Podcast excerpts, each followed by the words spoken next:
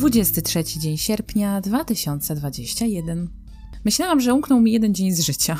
Wpadłam w panikę, bo komputer wskazuje, że jest niby 24. No ale jak to? Gdzie się podział ten dzień? Co ja wczoraj robiłam? Boże!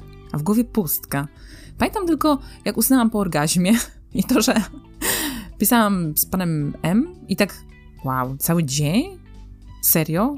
Sprowadziłam cały dzień do tych dwóch? A tak poza tym to nic? Nic? No czarna dziura.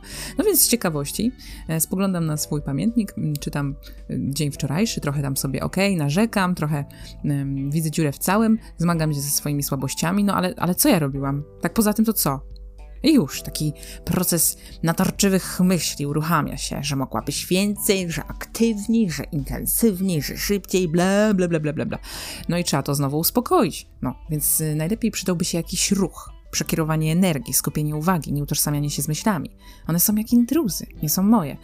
No ale jak tu się ruszać, jak tutaj? Przecież jest już po północy. I nagle, nagle pędz, no bo przecież jutro to już jest dziś. Nie poszłam spać i po prostu miesza mi się w tym głupim łbie.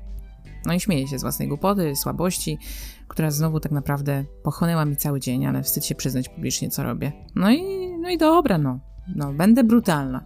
Elżbieta. Czasem tak trzeba upaść na mordę, na dno, żeby się obić, żeby czuć względem siebie różne nieprzyjemne uczucia, a później iść dalej. No dobra, więc już skończ pierdolić i po prostu idź spać.